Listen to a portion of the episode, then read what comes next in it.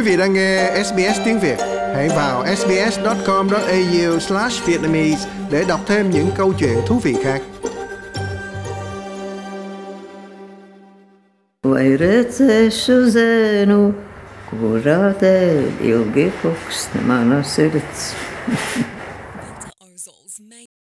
Bà Vetla Olson có thể đã 100 tuổi, thế nhưng bà vẫn còn nhớ rất rõ về bài hát ru em truyền thống của người Latvia đã lớn lên cùng với bà.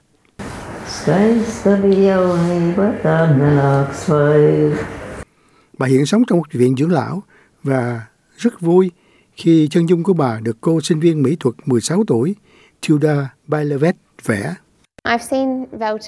Tôi đã gặp bà Velta 4 lần và nay bức chân dung của bà sắp xong. Tôi phải cắt tóc và thay đổi trang phục cho bà. Thế nhưng bức tranh sắp hoàn thành. Bà ấy đẹp với trang phục màu xanh lục, đôi mắt gần như màu nâu và chính đôi mắt nói lên rất nhiều điều về bà. Bà có một tinh thần tuyệt vời và rất vui vẻ. Bức chân dung của bà Veta là một phần của dự án nghệ thuật cộng đồng nhằm thúc đẩy tình bạn giữa các thế hệ. Nó bắt đầu trên bờ biển phía đông của nước Úc vài năm sau đó. Dự án chân dung những người trăm tuổi của thanh thiếu niên hiện kết nối các nghệ sĩ trẻ và người Úc lớn tuổi ở Tasmania và Nam Úc như người sáng lập là Rose Connor Dance giải thích. Đối với những người thọ trăm tuổi, đây là một cơ hội thực sự tuyệt vời để chia sẻ lịch sử truyền miệng về sự khôn ngoan và kinh nghiệm của họ. Nó cho thấy rất nhiều người gia tăng sự tự tin, phát triển các kỹ năng giao tiếp nhạy bén và hiểu được cuộc sống của những người sa sút trí tuệ diễn ra như thế nào. Tất nhiên là hãy kết bạn với một người kém tuổi hoặc cao hơn 85 tuổi của bạn. Chúng tôi đã có rất nhiều người trẻ phát triển sự quan tâm đến lịch sử thông qua chương trình này. Còn bà Velta có một cuộc sống cá nhân phi thường để chia sẻ. Sinh ra ở Latvia khi mới 22 tuổi, bà đã chạy trốn khỏi lực lượng Liên Xô để sang Đức. Con trai duy nhất của bà là ông Nim, sinh ra trong trại tị nạn, nơi họ đã sống trong 5 năm dài như bà giải thích.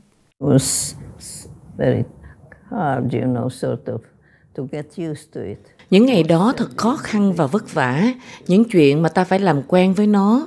Người chủ nói, bạn phải làm chuyện này và bạn phải hoàn tất nó, nếu không ông ta sẽ chống lại và bạn sẽ gặp rắc rối. Cuối cùng gia đình đến Nam Úc vào thập niên 1950. Ông Nim năm nay 77 tuổi, thế nhưng vẫn còn nhớ rõ những thử thách trong những năm đầu đời. Well, I just worked in the factories initially. Đầu tiên tôi làm việc trong một xưởng máy, còn mẹ cuối cùng làm ở SGM gần cảng Adelaide. Tôi nghĩ bà đã trải qua gần 30 năm ở đó. Một cộng đồng người Latvia vững mạnh ở Adelaide và chúng tôi sinh hoạt trong cộng đồng. Ông viếng thăm mẹ thường xuyên và hãnh diện về sự kiên nhẫn và chịu đựng của bà. She was okay till about 98. Bà vẫn khỏe mạnh cho đến khoảng năm 98 tuổi. Sau đó vào một hôm bà ngã quỵ và không dậy nổi. Chân bà yếu hẳn đi và không còn đi lại được nữa. Thế nhưng trước khi đến tuổi 98, bà luôn rảo chung quanh phòng với cái chổi trên tay quét sạch mọi rác rưởi. Với bức chân dung của bà Velta trên khung vải là một trải nghiệm có thể thay đổi cuộc sống cô sinh viên Tilda khi cho biết họ đã phát triển một mối quan hệ đặc biệt. She's really such an inspirational Tôi cảm thấy việc vẽ truyền thần cho bà là hết sức quan trọng khi mọi người có thể thấy được sự thông minh biết bao ở bà. Qua những năm tháng bà đã trải qua, bà thực sự là một người tạo nên cảm hứng cho những người khác. Theo bà Rose Donald Dance, thì đó là bí quyết để chống lại những cấm kỵ về sự lão hóa.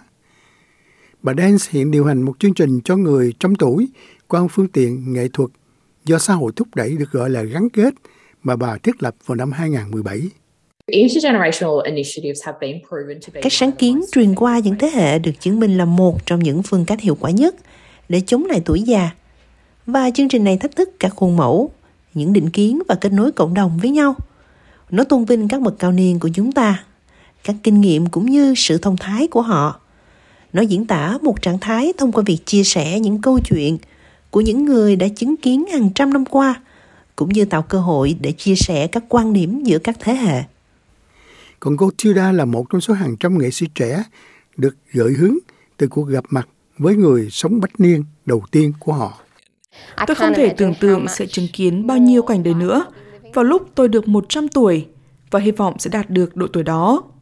bà vẫn còn vui tươi và minh mẫn, cũng như có rất nhiều điều để chia sẻ. Vì vậy rõ ràng đó là lý do tôi ao ước được sống đến trăm tuổi. Cuộc triển lãm các bậc bách niên sẽ mở cửa vào tuần tới vào ngày 21 tháng 6 tại Adelaide và kéo dài đến hết tháng 6. Quý vị muốn nghe những câu chuyện tương tự có trên Apple Podcast, Google Podcast, Spotify hoặc tải về để nghe bất cứ lúc nào.